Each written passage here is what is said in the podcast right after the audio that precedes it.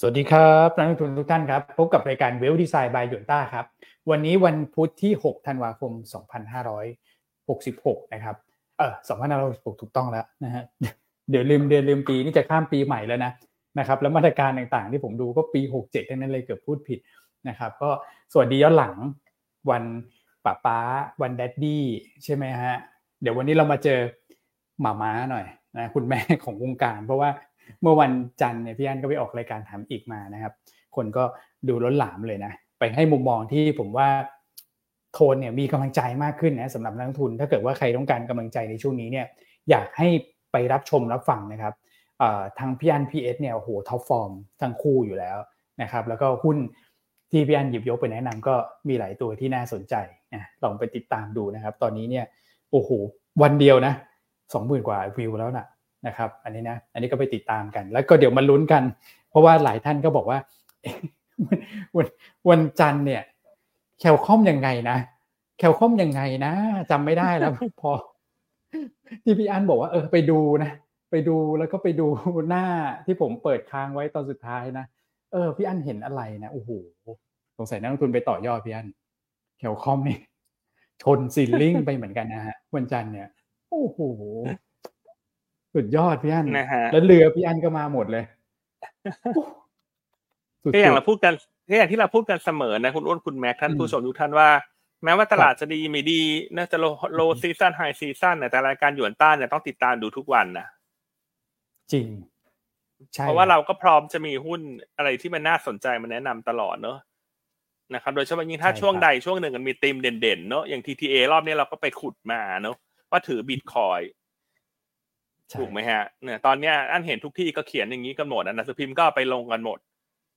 เห็นไหมฮะ ถ้าท่านไม่ติดตามรายการหยวนต้าทุกวันเนี่ยแล้วท่านถอดใจไปเพราะตลาดไม่ดีเนี่ย อันว่าท่านจะพลาดของดีนะถูกไหมฮะเพราะตอนนี้กลายเป็นว่าตอนนี้นักลงทุนทั้งอุตสาหกรรมไทยเขาก็เล่น TTA เรื่องบิตคอยแล้วนะคุณ ไม่ได้มองเป็นเรือเทกองนะถูกไหมเออเรือเทกองมันก็เป็น เป็นเป็นส่วนผสมที่ดีอันหนึ่งเนอะแต่กลายว่า TTA ตอนนี้บิตคอยก็จะเป็นสินทรัพย์เด่นที่ก็ถืออยู่ เพราะว่าต้นทุนแค่สองพันห้าเนอะแต่เมื่อคืนนี้บิตคอยขึ้นทะลุสี่หมื่นสองสี่หมื่นสามไปแล้วว่า ตอนนี้บิตคอยน์ที่ก็ถือในมือเนี่ยก็เอ่อสี่หมื่นสี่แล้วด้วยซ้ำเช้านี้ ก็น่าจะมูลค่าสี่พันล้านบาทขึ้นไปแล้วคุณจะร้อยเปอร์เซ็นต์นะวันนะพี่อันใช่ ก็นั่งทับกำไรอยู่ประมาณเท่าไหร่ดีฮะสองพันห้าลบสี่พันก็พันห้าร้อยล้านอะ แล้วเราคิดว่าเขายังไม่ขายนะ เพราะว่าเขามองว่ายังไงปีหน้าบิตคอยน์น่าจะเป็นแบบมีทั้งสตอรี่ ETF มีทั้งการเข้าสู่ช่วง halving เนาะนะครับเป็นอันเนี้ยวันเนี้ยแม้ว่า BDI เมื่อคืนจะพักใช่ไหมฮะวันนี้พีเชียชิปปิ้งน่าจะพัก แต่ TTA เนี่ย ถ้าพักตาม t เชียชิปปิ้งเนี่ย น่าจะฟื้นตัวได้เร็วกว่านะต้องบอกก่อนว่าสตอรี่มันมันคนละมันแตกต่างกันละกันพีเชียเขาก็ BDI อย่างเดียว แต่ TTA นี่ BDI บวกบิตคอยนะ อืม ครับผมนะฮะตัวตัวของ BDI นะครับ BDI พี่อันเดี๋ยวต้องชี้แจงนิดนึง เพราะว่าเดี๋ยวนักลงทุนเห็นตัวเลขลงมาจากเมื่อคืนเนี่ยหกเปอร์เซ็นจะตกอกตกใจกันก็คือเอ่อคืนวันจันทร์เนี่ยเราหยุดวันอังคารใช่ไหมครับ คืนวันจันทร์ที่รายงานออกมาเนี่ย ตอนนั้นเนี่ยบวกไปก่อนสี่เปอร์เซ็นตนะครับ แล้วเมื่อคืนเนี่ยรายงานมาลงหกเปอร์เซ็นคือสุดที่กันแล้วช่วงที่เราหยุดไปเนี่ยลงประมาณสักสองเปอร์เซ็นต์นะ ลงมาสองเปอร์เซ็นต์ใช่ครับเมื่อวานเนี้ยจริงๆถ้าเมื่อวานตลาดเปิดเนี่ยเรือมันควรจะขึ้นต่อใช่ถูกไหมแต่ตลาดมันปิดแล้ว BDI ลงมันก็ต้องหักเน็ตกันไปเนอะถ้าก็ลบประมาณสองเปอร์เซ็นต์ครับผมนะครับก็แชร์ประมาณนี้เก็บไปกำลังใจทุกท่านนะ แล้วเดือนธันวาคมเนี่ยก็เป็นเดือนที่เราค่อนข้างมีมุมมองเป็นบวกนะ กับตลาดทุนไทยว่ามันจะรีบาวขึ้นไปหนึ่งสี่สี่ศูนย์หนึ่งสี่ห้าศูนย์นะหลังจากเราก็ค่อนข้างมีมุมมองที่ระมัดระวังมาตลอดตั้งแต่เดือนตุลา พฤศจิกันยาถ้าทุกท่านติดตามรายการเราอย่างเป็นประจำต่อเนื่องนะแต่เดือนธันวาคมเนี่ยเราคิดว่าตลาดเล่นแบบเทรดดิ้งได้ ต้องมันมีแนวโน้มกลับขึ้นไปจากทั้งเรื่องของ window dressing ทั้งเม็ดเงินจากกองทุน TESG ที่กรตออนุมัติแล้ว เรียบร้อยนะครับถ้าใครที่อาจจะชะลอไปพักไปถึงเงินสดมากหน่อย อันว่าเดือนธันวาเนี่ย กลับเข้ามาลงทุน เข้ามาเทรดดิ้งเนาะคาดหวังจากตรงเนี้ยสี่สิบห้าสิบจุด น่าจะมีลุ้น นะเรามองทีละสเต็ปเราก็อาจจะไม่ได้มองแบบว่าเวอร์เวอร์ไปนู่นเลยพันสี่ร้อยเก้าสิบพันห้าเนอะเราก็มองสักหนึ่งสี่สี่ศูนย์หนึ่งสี่ห้าศูนย์ก่อนนะซึ่งครับถ้ามันขึ้นทดสอบได้ในเดือนนี้มันก็ชุ่มฉ่ำพอสมควรละเพราะตอนนี้มันหนึ่งสามแปดสามเนอะมันก็ห้าสิบจุดบวกบวกๆนั่นเองอืมครับผมนะครับอะก็แชร์ประมาณนี้นะเป็นกำลังใจทุกท่านนะวันหยุดก็อย่าละเลยนะการติดตามข่าวสารใช่การลงทุนนะฮะอันเชื่อว่าเดือนธันวาดูโอเคนะ แล้วก็มีหุ้นอืหมลาย ๆ ตัวที่มันอยู่ในโซนด้านล่างด้วยแล้วเดี๋ยวเราก็จะพยายามหยิบมาแนะนำกันเนาะเนี่ยหลายๆท่านพิมพ์เข้ามานะว่าแคลคอมใช่มีจะบอกให้นเกริ่นนิดหน่อย ให้ทักคอมเมนต์หน่อย โอ้โหแน่น ๆ เลยอะพี่อันทักทายกันหน่อยฮะคอมเมนต์นะนี่อะก็ต้องติดตามเนอะเออครับแต่อันก็แบบถึงแคลคอมที่ฉันว่าจะได้ไปทำกันบ้านเพิ่มให้แต่มันเส้นขึ้นซีลลิ่งเลยนะเดี๋ยว เดี๋ยวฉันก็ต้องไปทำกันบ้านอยู่ดี แต่ว่ารู้สึกระดับราคามันไม่ค่อยน่าจูงใจแล้วมันขึ้นแบบนี้คุณดูสิ อ่า วันเดียวกลับมาที่เดิมเลยฮะเขาบอกว่าใช่ไหมอะไรนะแม่ก็คือแม่นะฮะแม่เป็นผู้นำเสมอ เออนะฮะผมบอกแล้วส่วนอะพี่อั้น PTA ว่าเนี่ย ใครอืมที่ลงทุนตามมาเนี่ย แล้ว เอ่อ อยากจะสอบถามความเห็นท่านละกันเนอะว่าท่านรู้ว่า TTA ถือบิตคอยน์นะเพราะฟังรายการหยวนต้าเนี่ยแล้วเป็นที่แรกที่พูดเรื่องดังกล่าวก็ขอเลขหนึ่งเข้ามาเป็นกำลังใจให้เราสามคนหน่อยนะฮะเพราะว่าเราก็จะไปขุดหาอะไรพวกนี้ไหมาให้ทุกท่านเนอะแต่อยากก่อนอื่นต้องขอกำลังใจก่อนนะโอเคอะอืมกดเลขหนึ่งกันเข้ามาครับ โอเคนะอะคุณอ้วนนี่เขาก็เป็นเจ้าพ่อเรืออยู่ละอันก็ขุดนิดๆหน่อยๆคุณอ้วนเขาก็อะไปทำการบ้านต่อเนอะอืม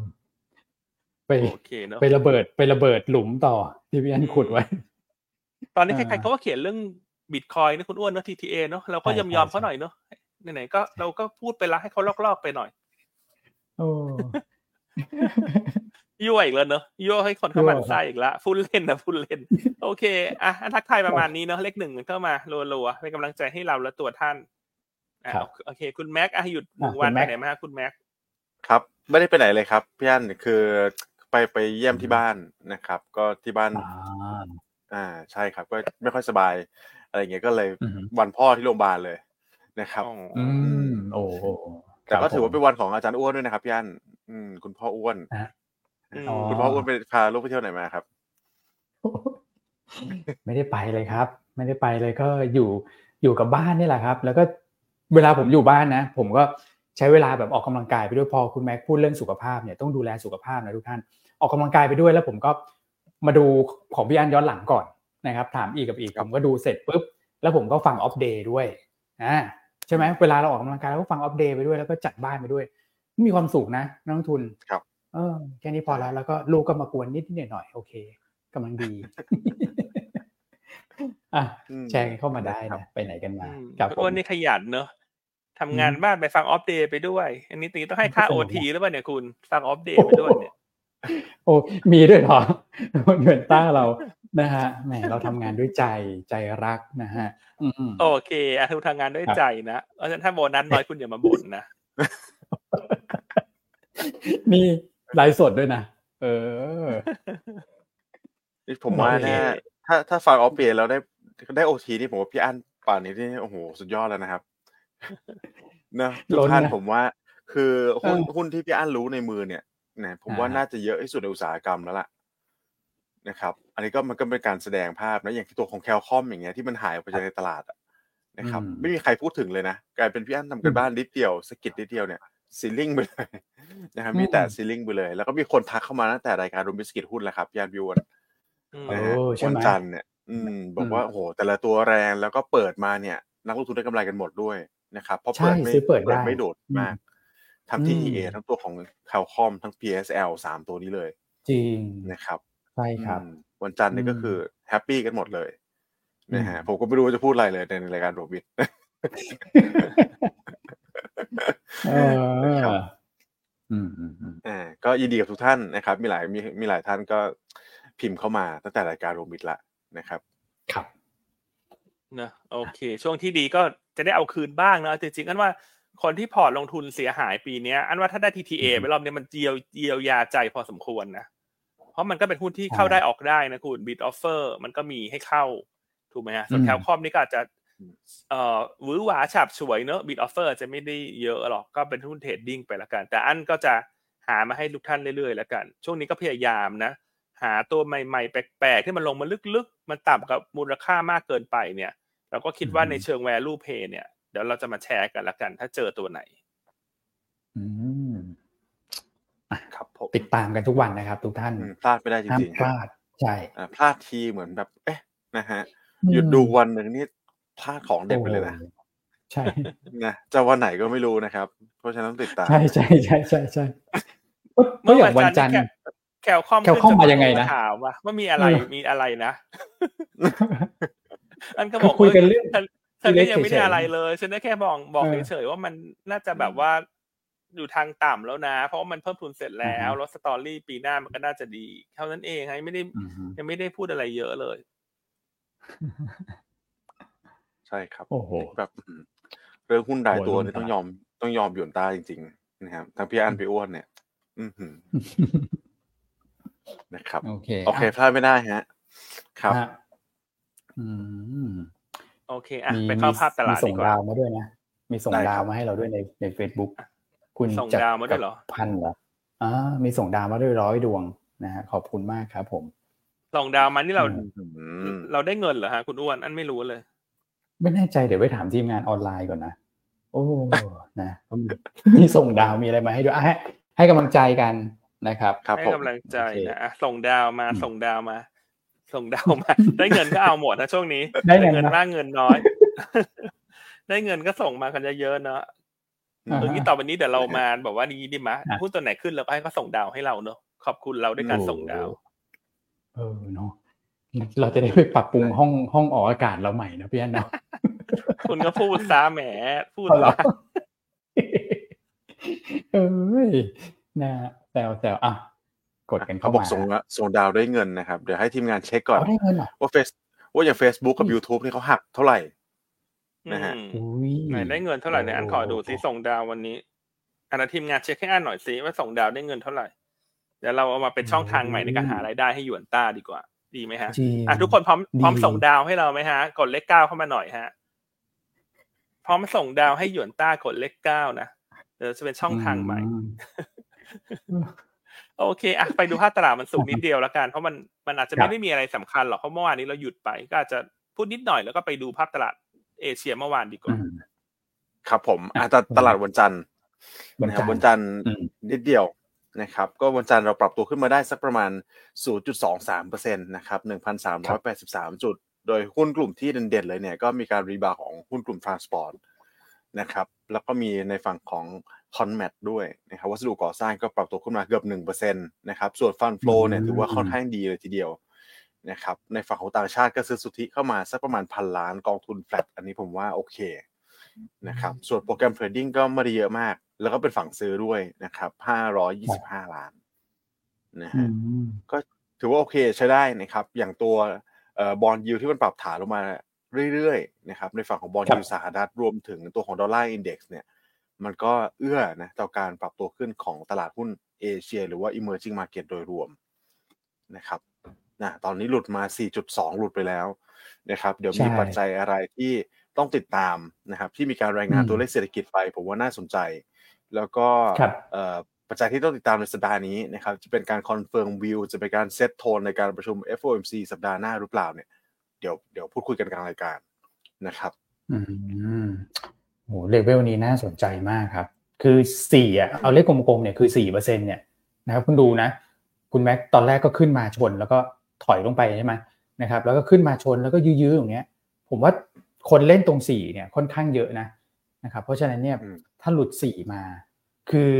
คิดว่าคงจะเป็นเรื่องของตัวเลขจ้างงานเนี่ยแหละจะหลุดไม่หลุดก็คือเอ่อวันศุกร์เนี้ยนะคุณแม็กนะครับ ครับ รู้เรื่องนะ ถ้าหลุดมานี่ใช่ครับ ดูน่าสนใจมากเลยนี่จุดเปลี่ยนสำคัญเลยครับผม ใช่ฮะอืมอืมอะเดี๋ยวคุณแม็กมาเล่าให้ฟังครับ ได้ครับ อะอะก็ futures บางๆนะครับ ต่อเนื่องจากวันวันศุกร์สามพันห้า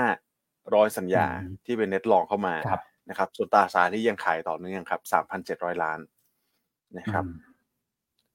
อ่าฝั่ง SBL NVIDIA ไม่ค่อยมีอะไรนะครับ ส่วนใหญ่ที่เป็นครับเปอร์เซ็นต์สูงหน่อยก็จะเป็นตัวของ NVIDIA นี่แหละ นะครับ มูลค่ารวมกันก็อืมสามพันห้าร้อยล้านนะฮะฮะส่วน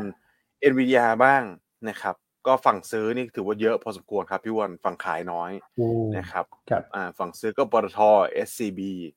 นะครับ SCB นี่ก็น่าสนใจเหมือนกัน เป็นธนาคารที่มีการเชื่อมโยงกับตัวของเม็ดเงินดิจิตอลด้วย ใช่ไหมครับ อืมอืมอืมอืมนะครับครับอะ ที่เหลือ K-Bank ก็มีการปรับตัวขึ้นมาได้กลุ่มธนาคารน่าสนใจตอนนี้ แล้วก็มี PSL ติดชาร์ตด้วยครับพี่อ้วนอืมดูสิอืมวันจันทร์นะต้องมาแล้วล่ะนะครับ โบลุมเข้าอืมแล้วก็ตัวปตทเนี่ย อยากให้ติดตามเหมือนกันนะฮะเพราะว่าเอ่อสวนทางกันเลยนะครับ เหมือนคนสวิสออกจากตัวสอพอนะแล้วก็มาหาในตัวของปตทนะครับ วันนี้คุณปิงมีออกบทวิเคราะห์ด้วยนะครับ ก็ให้มุมมองปีหน้าน่าสนใจทีเดียวนะครับว่าเอ่อ ที่ระดับราคาปัจจุบันเนี่ย valuation ไม่แพงนะแล้วก็ปันผลเนี่ยเอ่อปตทเนี่ยนะครับอยู่ที่ระดับประมาณ 5-6%ต่อปี นี่ถือว่าค่อนข้างเยอะมากนะครับและด้วยความที่ mix กันนะปีหน้าน้ำมันอาจจะถอยลงมานะครับแต่ธุรกิจอื่นเนี่ยก็จะดีขึ้นมาชดเชยกลายไปกลายมาเนี่ยปตทจะดูสมดุลที่สุดในกลุ่ม แล้วก็ได้ประโยชน์จากเรื่องของออ TEG ด้วยเพราะว่าเป็นตัวที่เป็นตัวนำตลาดที่ได้เรตติ้ง 3A นะครับอย่างที่ผมเล่าให้ฟังว่า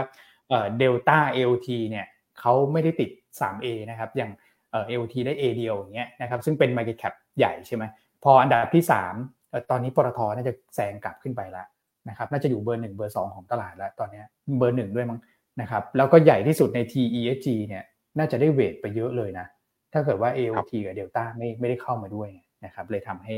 ดูฮะหมู่กราฟดูแบบเด่นเลยเนาะสำหรับตัวปตทนะใช่ครับอืมอืมอะลองไปติดตามบทวิเคราะห์ คุณปิงอีกทีหนึ่งครับผมวันนี้ครับอะแล้วก็มีกลุ่มโรงไฟฟ้ามีคำถามเข้ามานะครับ ตัวของราชยัเนี่งไงยคืออมถ้าโรงไฟฟ้าทั้งหมดอะอยากให้ย้อนไปดูรายการโรมิสกิจหุ้นนะครับเพราะเรามีการเชิญคุณปั่นเข้ามาพูดด้วยสำหรับเอาลุกอืมกลุ่มโรงไฟฟ้าทั้งหมดเลยไม่ว่าจะเป็น IPP หรือว่าตัวของ SPP นะคครัรับบคือถ้าสรุปสั้นๆ แล้วกันตัวของ IPP คุณปั่นบอกว่า ณ ปัจจุบัน valuation ก็ไม่แพงแล้วนะครับ แต่คงไม่หวือหวาอาจจะต้องถือระยะ กลางถึงยาวหน่อย ฟื้นตัวน่าจะประมาณช่วงปีหน้าเลยนะครับส่วนอืม SPP เนี่ยการเก็งกำไรระยะสั้นก็น่าสนใจนะครับต้นทุนของเขาเนี่ยต้นทุนพลังงานมันลดลงใช่ไหมครับตามราคาอือฮึไม่ว่าจะเป็นแก๊สธรรมชาติถ่านหินต่างๆ นานาพวกเนี้ยนะครับแล้วก็ตัวของอันที่สงส์จากบอลยิวแล้วก็ตัวของดอลลาร์ที่มันปรับตัวลงมาด้วย อันเนี้ยน่าจะหวือหวากว่าแล้วกันนะครับเหมาะกับการเก็งกำไรมากกว่านะครับ แต่ว่าฉบับเต็มเนี่ยฟังได้วันจันทร์นะคุณปันก็จะมาพูด ผมว่าเกือบเกือบสักยี่สิบนาทีอะครับพี่อ้วนอืมเป็นเอาลุกเป็นการแชร์เอาลุกปีหน้าไปเลยนะครับแล้วก็มีน้องส้มด้วยน้องส้มใครอยากติดตามกลุ่มค้าปลีกอยู่ ก็จะมีเอาลุกมาแชร์เหมือนกันอืมนะครับช่วงปลายปีนี่ผมว่าจะเป็นการเชิญนักวิเคราะห์พื้นฐานแหละมาเล่าลองเปเปอร์ของตัวเอง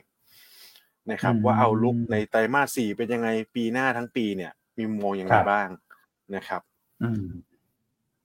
อยากให้ไปติดตามนะเพราะว่าเอ่อบางท่านอย่างผมอย่างเงี้ยไม่ค่อยสะดวกในการอ่านใช่ไหมเอ่อถ้าเกิดมาฟังอย่างเงี้ยผมชอบฟังนะทำฟังไปด้วยแล้วก็ดูอะไรไปด้วยเนี่ยก็ได้ประโยชน์เลยนะเนี่ยรวมมิตรสกิจหุ้นใช่ไหมฮะเมื่อวันใช่ครับอันไหนลองดูซิลองเข้าไปดูซิมีโฆษณาหรือเปล่าไม่รู้เราไม่ได้จ่ายตังค์ด้วย YouTube เนี่ยอ่านี่นี่นี่อ๋ออ่านี่นะนี่สองท่านเลยเลยคุณผู้ชมเนี่ยนะโอเคใช่ครับอืมอนาคต Rising Star นะครับพี่อันพี่อ้วนทั้ง สองท่านนี้อืมอืมอืมอืมเนอะหยวนต้าเรานี่นะวิเคราะห์มือรางวัลเนอะค่อยครัๆบทยอยต่อคิวกันขึ้นมาเรื่อยๆ ใช่ไหมฮะอืมครับ ปีนี้ครับปีนี้ก็เป็นน้องปั่นเนอะน้องปั่นนี่เข้าใช่ประเนี่ยกวดเนอะเห็นหลายท่านบอครักบว่าหู paper ตัวคาร์บอนเครดิตของน้องปั่นเนี่ยอ่านแล้วทึ่งจริง ๆทำไมมันละเอียดได้อ่าขนาดนั้น อืม โอ้โหพี่อันอืม สุดยอดฮะ คุณปั่นตั้งใจทำมากนะ ใช่ครับ อืม อืม อ่า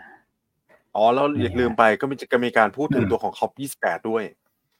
ครับนะรายละเอียดอัปเดตกันเพิ่มเติมเดี๋ยวคุณปั่นก็มีการเจาะลึกตัวของคอป28 เหมือนกันนะครับใครสนใจก็อืมติดตามดูได้ว่าหุ้นตัวไหนที่มองว่าอาจจะมีการเก็งกำไรเกิดขึ้นได้นะครับก็มีหลายตัวที่อยู่ฐานโซนต่ำๆทั้งนั้นเลยครับพี่อ้วนนะครับอืมอ่าอย่างตัวของเสริมสร้าง power กันกุลพวกเนี้ยยังไม่ได้ขึ้นเลยนะครับ อืมครับผม โอเคอะโอเคไป รับชมรับฟังได้ฮะย้อนหลังแล้วก็อ่านครับผมเปเปอร์ประกอบไปด้วยนะครับกันคุณโอเคนะฮะโอเคครับงั้นอืมมากันที่ภาพรวมตลาดเมื่อวานนี้นะครับอืมหรือว่าเราจะไปดูโปรแกรมเทรดกันก่อนดีครับพี่อ้วนเพราะน่าสนใจเอ๋อเออโปรแกนะรครัมบเทรดนี่ลงเรือกันมาเต็มเต็มที่เลยนะครับสามลำเลยครับพี่อ้วนโอ้ยฟังเราฟังรายการหยุดตาสละมั่งนะฮะโปรแกรมเทรดเนี่ยนะ นะครับพีเชียทีดีเออาร์ซีเอลนี่มาหมดเอาแถม PRM มาด้วยนะเรือน้ำมันนะแล้วก็อื่นๆก็จะเป็นตัวแคลคอมก็มาไซส์กลางอะแคลคอมใช่ครับก็มากับเขาด้วยโอ้โหอืมเออครับผมดูว่าโปรแกรมเทรดเขาแบบจับเสียงได้ไหมครับวันนี้ผมไม่แน่ใจว่า AI ช่วงนี้เขาพัฒนาแบบว่า จับเสียงพี่อั้นในรายการอะไรอย่างเงี้ยเสียงนะฮะจับไปเสียงตามพี่อั้นเตรียอมย่างเดีกียวออเดอร์นะเออนะครับ เออนี่มากันหมดเลย ครับโอเคก็ถือว่าเป็นภาพที่ดีนะครับ อย่างน้อยเนี่ยอืมโปรแกรมเทรดเขาก็เล่นฝั่งซื้อบ้างนะเดี๋ยวนี้นะครับ ใช่ใช่ครับ โอเคอะนะคมารับดูต่างประเทศกันฮะอะต่างประเทศเมื่อวานนี้เนี่ยเดี๋ยวแบ่งเป็นสามเป็นสามภูมิภาคแล้วกันนะครับ เดี๋ยวผมเริ่มด้วยภูมิภาคของเอเชียก่อนนะครับเอเชียเนี่ยอืมก็จะเห็นได้ว่าแดจะแดงกันค่อนข้างเยอะนะครับครับนำโดยตัวของห่างเซ็งเหมือนเดิมนะ ครับห่างเซ็งอืมตอนนี้เทรด PE forward ปีได้แค่ 7.6 เท่าแหละครับพี่คนนะถือว่าถูกมากๆนะฮะตอนนี้เนี่ยอืมลงแล้วลงอีกนะครับ ก็ถืออมว่าทำจุดต่ำสุดในรอบเนี่ยอื้อหือเท่าไหร่นะฮะดูจากชาร์ตนี้นี่ หลายปีโอ้ตั้งแต่ปี2019ช่วงโควิดไหมครับ อืม ต้นต้นปีใช่2019 ก่อนโควิดอีกนะ ใช่ไหมฮะอือะช่วงแพร่ระบาดถ้าเกิดว่าดูโควิดใช่ใช่ดูดู weekly chart เนี่ยอาจจะมีปลายปี 2022 นิดหนึ่งครับ คุณไหมอ่าอืมที่ยังเป็นโลครับโลเดิมอยู่นะ อืม อืมครับผมนะฮะก็ลงมาจากปัจจัยหลักๆ เลยนะครับ คือการปรับลดมุมมองจากเครดิต rating agency ชื่อดังก็คือ Moody นะครับอืม Moody's เนี่ยคือถ้าไปดูเนี่ยจะงงๆนิดนึงนะ rating เขาจะไม่เหมือนชาวบ้านเขานะครับ คือผมดูเนี่ยในฝั่งของตัวของตัว S&P กับ Fitch เนี่ยจะดูง่ายกว่า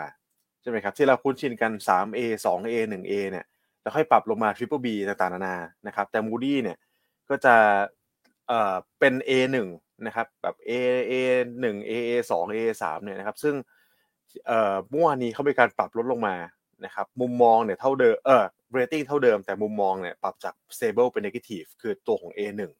ถ้า A1 เทียบเท่ากับ S&P กับ Fitch เนี่ยก็จะเป็น A บวก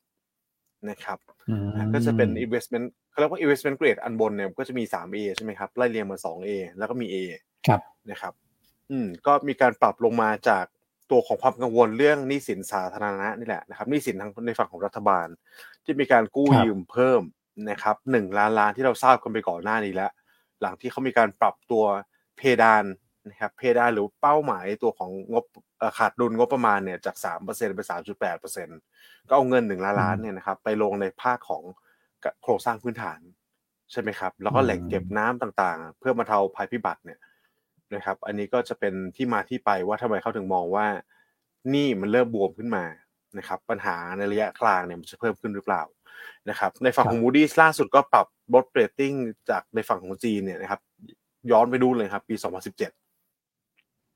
นะครับ ก็ภาพคล้ายๆกันครักับผมเรื่องของหนี้สินนี่แหละอืมนะครับ แต่ทางการจีนก็ออกมาตอบโต้นะฮะไม่เห็นด้วยครับนะครับเครดิตอืมเรตติ้งในจีนเองก็ออกมาตอบโต้เหมือนกันว่ายังมี room เล่นอยู่อะไรประมาณเนี้ยนะครับ ซึ่งมันก็ คาดเดาได้อยู่แล้วแหละนะครับว่าฝั่งจีนเขาคงอ่าออกมา defend ตัวเองประมาณนี้อยู่แล้วนะครับ แต่อย่างไรอืมก็ตามมันก็เป็น sentiment ที่มันเป็นเชิงลบต่อการลงทุนในหุ้นเอเชียเมื่อวานนี้ ซึ่งต้องบอกว่าเซติเด็กบ้านเราเนี่ย เหมือนโชคดีนะฮะ หยุดตรงวันพอดีเลยครับยานวิวครับอืมหยุดวันที่ใช่ตลาดหุ้นเขาลงกันแดงนะในฝั่งของเอเชียใช่นะครับอืมแล้ววันนี้เปิดมาเนี่ย เอเชียเหนือหลายตลาดนะค่อนข้างเขียวสดใสเลยนะครับ โดยเฉพาะในฝั่งของ ญี่ปุ่นนะครับ แล้วก็เกาหลีด้วย ญี่ปุ่นเนี่ยบวกไปหนึ่งจุดห้าเปอร์เซ็นเลยนะครับออสเตรเลียก็บวกไปหนึ่งจุดสามเปอร์เซ็นตนะครับ ครับ อืมอะถัดมานะครับ ในฝั่งของยุโรปบ้างยุโรปวันนี้ถือว่าสวนทางกับตลาดหุ้นเอเชียนะครับ ปรับตัวขึ้นมาได้สักประมาณ 0.9%นะครับ อันนี้ก็อ้างอิงดัชนีสต็อก50 นะ STO อืม XX 50 นะครับขึ้นมาเด่นๆเลยเนี่ยก็สาเหตุหลักผมว่ามาจากสาเหตุเดียวเลยนะครับคือมุมมองการเก็งกำไรคือตอนแรกเนี่ยตลาดไปเก็งกำไรเรื่องเฟดใช่ไหมครับว่าเฟดจะพอสดอกเบี้ยแล้วจะเริ่มคัดดอกเบี้ยแล้วตอนนี้มีการพูดถึงกันเยอะแล้วนะครับถึงครับก่อนหน้านี้เนี่ยยังไม่ได้พูดถึงเลย ยังเป็นเขาเรียกว่าตีม higher for longer อยู่เลยนะครับแล้วพอมาตลาดหุ้นสหรัฐมีการเก็งกำไรเรื่องการคัดดอกเบี้ย ตอนนี้ไปอยู่ที่ยุโรปแล้วนะครับอืมเพราะว่ามีเขาต้องเรียกว่าสมาชิก ECB ท่านหนึ่งด้วย นะครับที่ออกมาพูดออกมาแชร์มุมมองเนี่ยก็คือคุณอิซาเบล ถ้าผมอ่านนามสกุลผิดขออภัยนะครับชนาเบลครับนะครับอิซาเบลชนาเบลอืมเนี่ยก็จะเป็นมุมมองคล้ายๆว่าถ้าดูเฟดเนี่ยก็คือ super hawk เลยนะครับ hawk ที่สุดอืมในฝั่งของ ECB อันนี้เขาบอกว่าเรียกว่าครับ most hawkish เลยนะนะครับแต่อืมออกมาแชร์มุมมองเนี่ยว่าเงินเฟ้อเนี่ยเขาเริ่ม happy กับการปรับตัวลดลงมาอย่างต่อเนื่องแล้วนะครับ ตลาดก็เลยแบบโอ้โหคอนฝั่งฮอกเหี่ยวขนาดนี้มาพูดแบบนี้ ก็เลยเริ่มเก็งกำไรกันแล้วนะครับเรื่องของ rate cut ซึ่ง rate cut อืมพูดถึง rate cut รอบนี้เนี่ยนะครับอย่างที่คุณนัททำสถิติมาใช่ไหมครับตลาดมักจะครับปรับตัวลดลงเมื่อ Fed หรือว่า ECB ปรับลดดอกเบี้ย แต่รอบนี้เนี่ยผมว่ามันอาจจะต่าง differ สักนิดนึงถ้าทั้งสองฝั่งเนี่ยปรับลดลงเร็วนะครับอืมอันนี้ก็ต้อง remark ไว้ก่อน ถ้าเขามีการปรับลด แล้วตัวเลขเศรษฐกิจยังไม่ชะลอตัวมากเนี่ยผมว่าอาจจะเป็นภาพที่มันแตกต่างกันออกไป นะครับแต่ถ้ารอให้เป็นเป็น behind the curve อีกรอบหนึ่งเนี่ยให้ตัวเลขเศรษฐกิจมันแย่ก่อนแล้วค่อยปรับลดเนี่ย อันเนี้ยน่าจะเป็นเหมือนสถิติที่เคยทำมาก่อนหน้านี้นะครับอืมต้องดูครับว่าจะแอคชั่นเร็วขนาดไหนนะครับ ซึ่งตัวเลขการจ้างงานเชื่อมโยงไปเลยละกันสำหรับฝั่งของสหรัฐเมื่อวานนี้เนี่ย ตัวของ Jobs Report นะครับเป็นยังไง Jobs ใหม่แล้วครับพี่อ้วนนะครับอ่าก็คือตำแหน่งงานว่างเปิดใหม่สำหรับเดือนตุลาคม อันนี้ออกมาถือว่าต่ำที่สุดตั้งแต่มีนา 2021 เลยนะโอ้ยเอาเรื่องแล้วฮะเอาเรื่องครับ อืม ในขณะที่ควิดเรทหรือว่าคนที่สมัครใจจะลาออกเนี่ย ลดน้อยลงแล้วนะครับครับคือพูดง่ายๆว่าเอ่อสภาวะการเปิด การเปิดตำแหน่งงานใหม่เนี่ยนะครับหรือว่าตลาดแรงงานที่มันร้อนแรงก่อนหน้านี้เนี่ยตอนนี้เริ่มชะลอตัวอืมอย่างชัดเจนแล้วนะครับหลายบริษัทอืมเริ่มไม่เปิดรับเอ่อตำแหน่งใหม่ ๆ แล้วนะครับ คนครัที่บอยู่เดิมเนี่ยก็เลยไม่กล้าลาออกนะครับอ๋ออืมก็ดูเป็นการชะลอตัวกันลงมา ซึ่งจะเชื่อมโยงไปต่อก็คือการภาคการจ้างงานวันศุกร์นี้นี่แหละ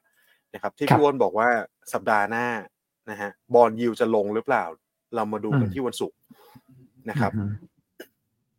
ซึ่งถ้าตลาดเอ่อแรงงานมันชะลอตัวลงอย่างนี้สำคัญจริงๆเนี่ยทั้ง non-farm payroll นะครับทั้งตัวของค่าแรงรายชั่วโมง ผมคิดว่าคุณพาเวลสัปดาห์หน้าจะพูดถึงเรื่องนี้ด้วย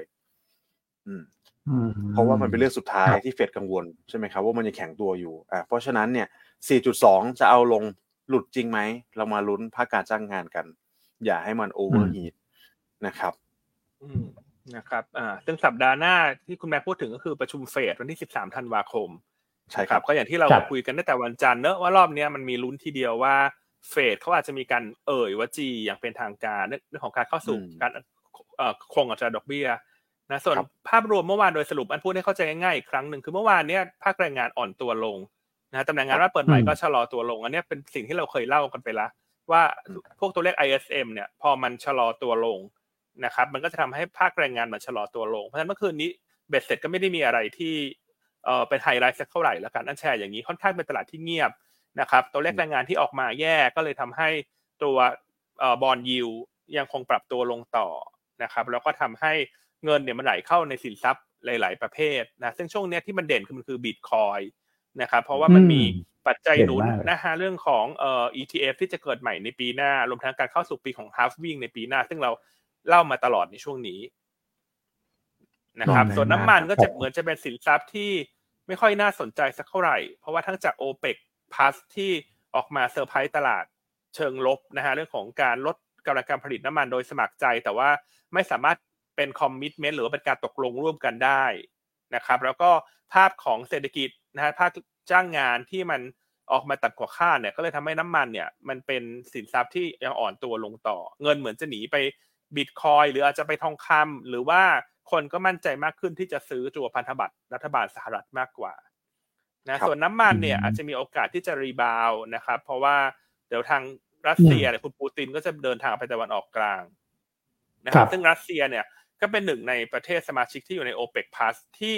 เป็นพี่ใหญ่หรือว่าเป็นโต้โผนะฮะที่เอ่อร่วมมือกับซาอุดิอาระเบียมาตลอดนะฮะในการช่วยกันลดทั้งการส่งออกน้ำมัน โดยสมัครใจ และซาอุก็ cut กำลังการผลิตน้ำมัน หรือว่าลดกำลังการผลิตน้ำมันโดยสมัครใจนะครับมันก็เดี๋ยวมาลุ้นกันว่าน้ำมันก็อาจจะมีโอกาส rebound เพราะว่าพอมันลงมาใกล้ๆสักเจ็ดสิบเหรียญต้นๆสำหรับตัว West Texas เนี่ยก็ถือว่ามี downside จำกัดแล้วนะเพียงแต่ว่าปีหน้าเนี่ยน้ำมันอาจจะไม่ได้เด่น ถ้าเรามองภาพของทั่วโลกเนี่ย ปีหน้าสิ่งที่มันจะเด่นก็คือบอลถูกไหมฮะที่เราให้เป็น asset class ที่เด่นที่สุดในปีหน้า เพราะว่าเรามองว่าเอ่อตัว เศรษฐกิจสหรัฐเนี่ยมันจะมีอยู่สองทางเลือกเท่านั้นคือ soft landing กับ hard landing ซึ่งมันไม่ดีทั้งสองทางเพียงแต่มันไม่ดีมากหรือมันไม่ดีน้อยเท่านั้นเอง เพราะฉะนั้นสินทรัพย์ที่เป็น safe haven ปีหน้าเนี่ยจะโดดเด่นนะน้ำมันก็อาจจะดูด้อยกว่าคนอื่นครับนะครับแล้วก็ต้องติดตามไปวันศุกร์นี้ก็เป็น non farm payroll นะฮะซึ่งก็ลุ้นกันว่าจะทำให้คุณโพเวลเขาเอ่ยว่าจีหรือเปล่าในวันพุธหน้า เท่านั้นเองเนาะก็ประมาณนี้สัปดาห์นี้ สัปดาห์นี้ก็ให้ทุกท่านเห็นมุมมองแล้วกัน เพราะฉะนั้นการที่บอลยูมันซอฟลงมาดอลลาร์มันจะแกว่งอ่อนๆเนี่ย เกินมันจะไหลเข้ามาหาทางเลือกในการลงทุนซึ่งคิดว่าตอนนี้ไทยเราเนี่ยที่ performance year to date ติดลบเนี่ยค่อนข้างเยอะประมาณ 17%เนี่ยมันน่าจะมีรอบที่ดีในเดือนธันวาคม อันนี้เป็นที่มาที่ไปว่าทำไมเออเราถึงมองว่าเดือนเนี้ยตลาดน่าจะลุ้นขึ้นไปเทส หนึ่งสี่สี่ศูนย์หนึ่งสี่ห้าศูนย์ได้ในช่วงที่เหลือของปีนี้ ครับนะครับ อันอันนี้คือเป็นการรวบรวมภาพนะให้ทุกท่านเห็นว่ามันคิดยังไงโลจิกมันมายังไงหนึ่งสองสามสี่นะครับ อืม ก็ประมาณนี้ฮะ สรุปเมื่อคืนนี้ของอเมริกา อืมครับชัดเจนเลยโอฮะเคนี่ก็เหมือนอืมเซตเหมือนลงมาแล้วไม่หลุดแนวรับนะสองสามรอบแล้วนะครับอืมแล้วฉันดูจากกราฟก็มีลุ้นนะฮะ อืมมีลุ้นรอบอืมดีๆสักหนึ่งรอบนะครับ ก็ขออย่าให้มีอะไรครับผมผิดพลาดนะครับ วันศุกร์นี้ แล้วก็ FOMC รอบหน้าเนี่ยก็ขอให้คุณพาเวลไปใส่ชุดซานตาคลอสหน่อยครับการพิวนนะครับ โทนดาวน์มาสักหน่อยนะอืม เริ่มแบบหินๆมาก็ได้นะครับ ว่าจะหยุดพอสวัฏจักรดอกเบี้ยขาขึ้นเนี่ยจบแล้วอืมนะครับ โอเคนะฮะก็ลุ้นกันครับสัปดาห์หน้าอะมีเรื่องอะไรอีกครับต่างประเทศเราต้องขมวดให้เร็วหน่อยละเก้าโมงนะฮะ ครับอืมต่างประเทศก็น่าจะประมาณนี้ครับพี่อันพี่วอนโอเคอะถ้างั้นกลับมาที่ในประเทศในประเทศมีสองเรื่องเนอะก็ถือว่าเป็นข่าวดีที่จะช่วยหนุนตลาดวันนี้ อันที่หนึ่งก็คือเรื่องคอรมอที่อนุมัติเรื่องโครงการ e receipt มาละนะฮะเราจะเรียกว่า e receipt หรืออะไรเนี่ยคุณอ้วนมันมีกี่อีชื่อซี่เรียกนะอีลีซิเอออี easy ซี่อะไรอีอะลีซิอีลีอ๋อฟัน easy e receipt ใช่ไหมชื่อเต็มเนอะอ่าฮะฮะตกลงว่าชื่อเต็มแต่เรียกชื่ออะไร e-receipt คุณอ้วน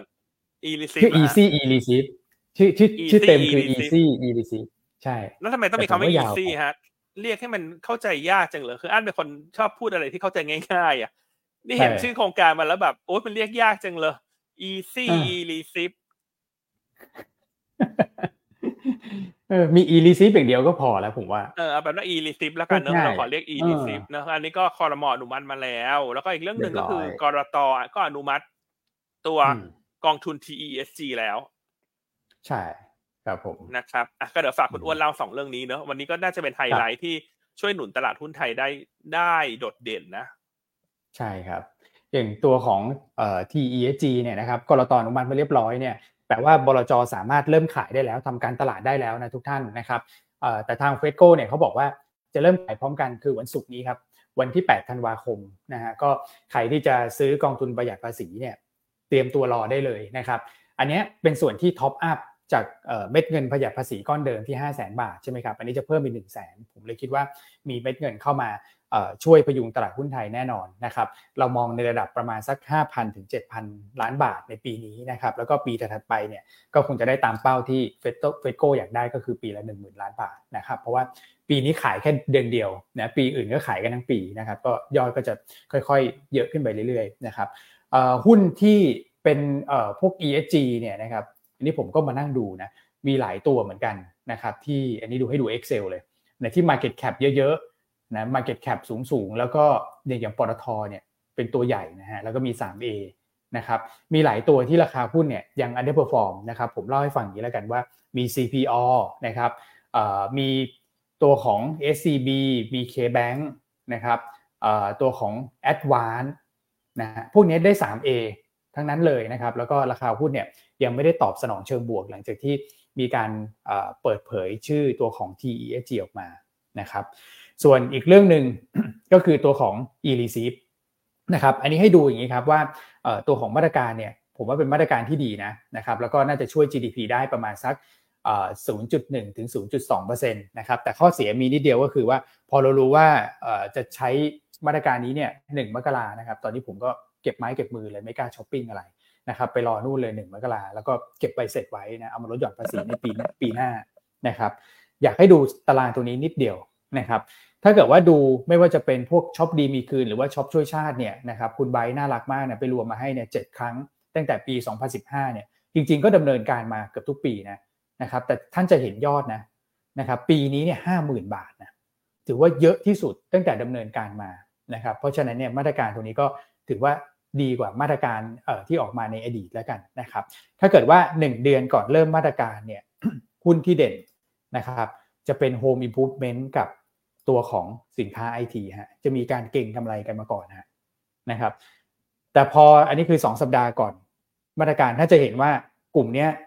เริ่มบวกน้อยลงเห็นไหมฮะเริ่มเหี่ยวๆนะฮะแล้วพอช่วงที่ดำเนินมาตรการเนี่ยเขาเล่นอย่างนี้เลยครับ คือเซลล์ออนแฟกไปเลยครับ แล้วสลับมาอะไรครับ สลับมาพวกค้าปลีกที่เป็นสินค้าอุปโภคบริโภค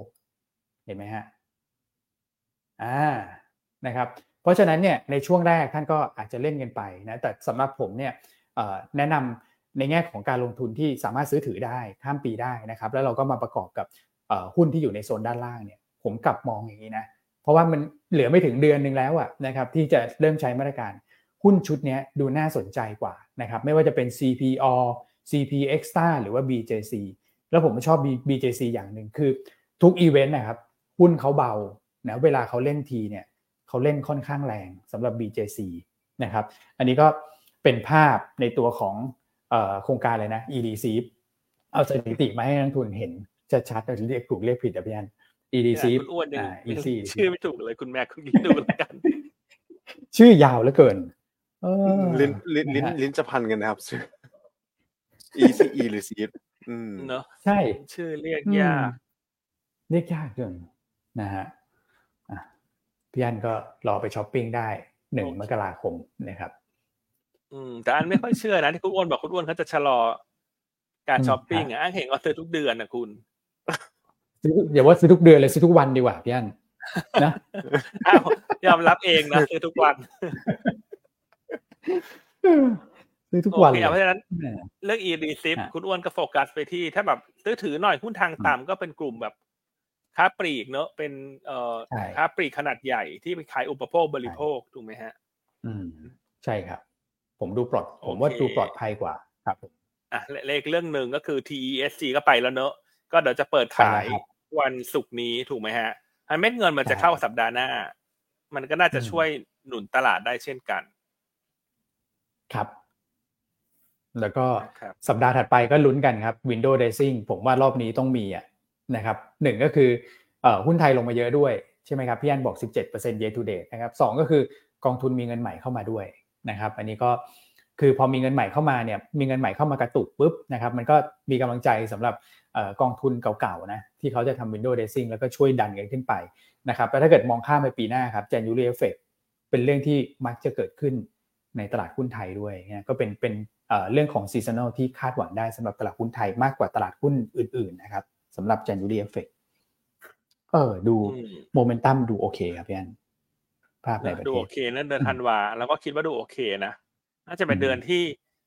พอจะมีรอยยิ้มปิดท้ายปีได้บ้างนะ หลังจาก หลังจากผ่านมาสามเดือนล่าสุด อันว่า ยิ้มกันไม่ค่อยออกเนอะใช่โอเคอะกลับมาสำรวจตรวจสอบ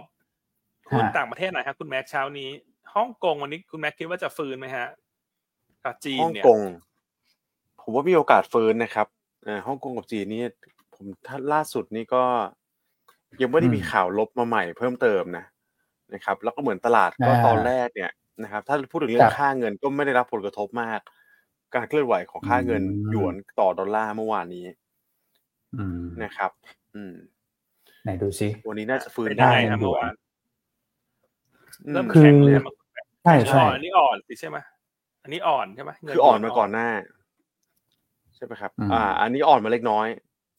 ใช่ครับ แต่ว่าก่อนหน้านี้เนี่ยก็ถือว่าสู้กันอยู่แถวนี้นะช่วงนี้ก็จะผันผวนนิดนึงนะครับ สักประมาณเจ็ดถึงเจ็ดจุดหนึ่งห้าหยวนต่อดอลลาร์นะครับ คือเขาน่าจะเหมืมีอนว่าถ้าเกิดผมอะพี่อันว่าเขาน่าจะมี buy on fact ไหมคุณแม่เขาเห็นเขาบอกว่าเมื่อวานนี้มูดี้ที่ดาวเกตจริงๆมันรั่ว มีข่าวว่ารั่วในโซเชียลก่อนแล้วนะใช่ครับอ่าเหมือนมีข่าวรั่วก่อนนะพลังอินไซเดอร์ทำงานอีกแล้วนะครับ แล้วก็เท่าที่ดูเนี่ยเหมือนว่ามีการ report นะครับ ธนาคารพาณิชย์กลายเป็นว่าขายเงินดอลลาร์ด้วย อืมพอพอเหตุการณ์นี้เกิดขึ้นขายเงินดอลลาร์เยอะด้วยนะครับอืมอืมขายเงินดอลลาร์ซื้อหยวนเหรอฮะ ก็คือมองว่าหยวนหยวนอ่อนสุดแล้วอย่างนี้ใช่ไหมคุณแม่ ประมาณนั้นครับ หรือว่าอาจจะเป็นการไม่แน่ใจว่าทางการขอความร่วมมือให้อ๋อช่วยพยุงค่าเงินหรือเปล่า อันนี้ผมไม่แน่ใจว่าว่าว่าว่ามุมมองไหนนะ แต่กลายเป็นว่าอืมนะครับ มันก็ทำให้ตัวของเงินหยวนไม่ได้ผันผวนมากเนี่ยเพราะฉะนั้นจริงๆเมื่อวานควรจะอ่อนด้วยซ้ำใช่ไหมครับ ถ้ามันเป็นสิ่งใหม่ให้กับตลาดอืมอืมประเด็นนี้นะครับอืมอืมกลับอืมกลายเป็นว่าไม่ได้ไม่ได้เคลื่อนไหวเยอะนะครับ แล้วก็ยังตัวครับห่างเสียงเนี่ยน่าจะได้รับ อันนี้ส่งส์เชิงบวกเลยนะจากการย่อตัวของบอลยูลงมาเมื่อวานเนี่ยนะครับหมายถึงบอลยูสหรัฐสิบปีเนี่ยนะครับอืมวันนี้ก็ถือว่าครับดูผมดีขึ้นครับ อืม คือถ้าเกิดว่าผมดูกราฟอย่างนี้นะเวลาพวกแบบค่าเงินดูเอ่อแบบพวก trade ค่าเงินเนี่ยพี่อันคุณแม็กอย่างเงี้ยผมว่าโดนแทรกแซงแน่นอนนะครับ ก็คือทุบมาปุ๊บใช่ฮะให้แข็งนะ แล้วก็ control แบบให้อยู่ใน level เนี้ยครับ ก็คือประมาณเจ็ดอะนะเพราะว่าเอ่อ ช่วงก่อนหน้าเนี้ยก็จะมีประเด็นเรื่องของธนาคารกลางจีนเนี่ยพยายาม control ตัวของค่าเงินหยวนเนี่ยให้นิ่งมากขึ้นนะครับแล้วก็เลือกทางที่จะแข็งแล้วนะซึ่งจริงๆก็เป็นเป็นบวกกับตลาดเอเชียโดยภาพรวมนะนะครับแล้วก็อย่างเช้าวันนี้เนี่ยผมเห็นในพวกสายเทรดนะไม่ว่าจะเป็นอ่อ investing ใช่ไหมนะครับหรือว่า forex life อะไรอย่างเงี้ยก็พูดกันถึงเรื่องว่าทางกระทรวงการคลังของจีนเนี่ยนะครับจะออกเขาเรียกว่าจดหมายนะ ให้กองทุนประกันสังคมเนี่ยเพิ่มสัดส่วนการลงทุนในหุ้นนะทั้งหุ้นสามัญนะครับ แล้วก็เป็นแบบพวกแบบหุ้นกู้อะไรพวกนี้ด้วยนะของภาคเอกชนโอ้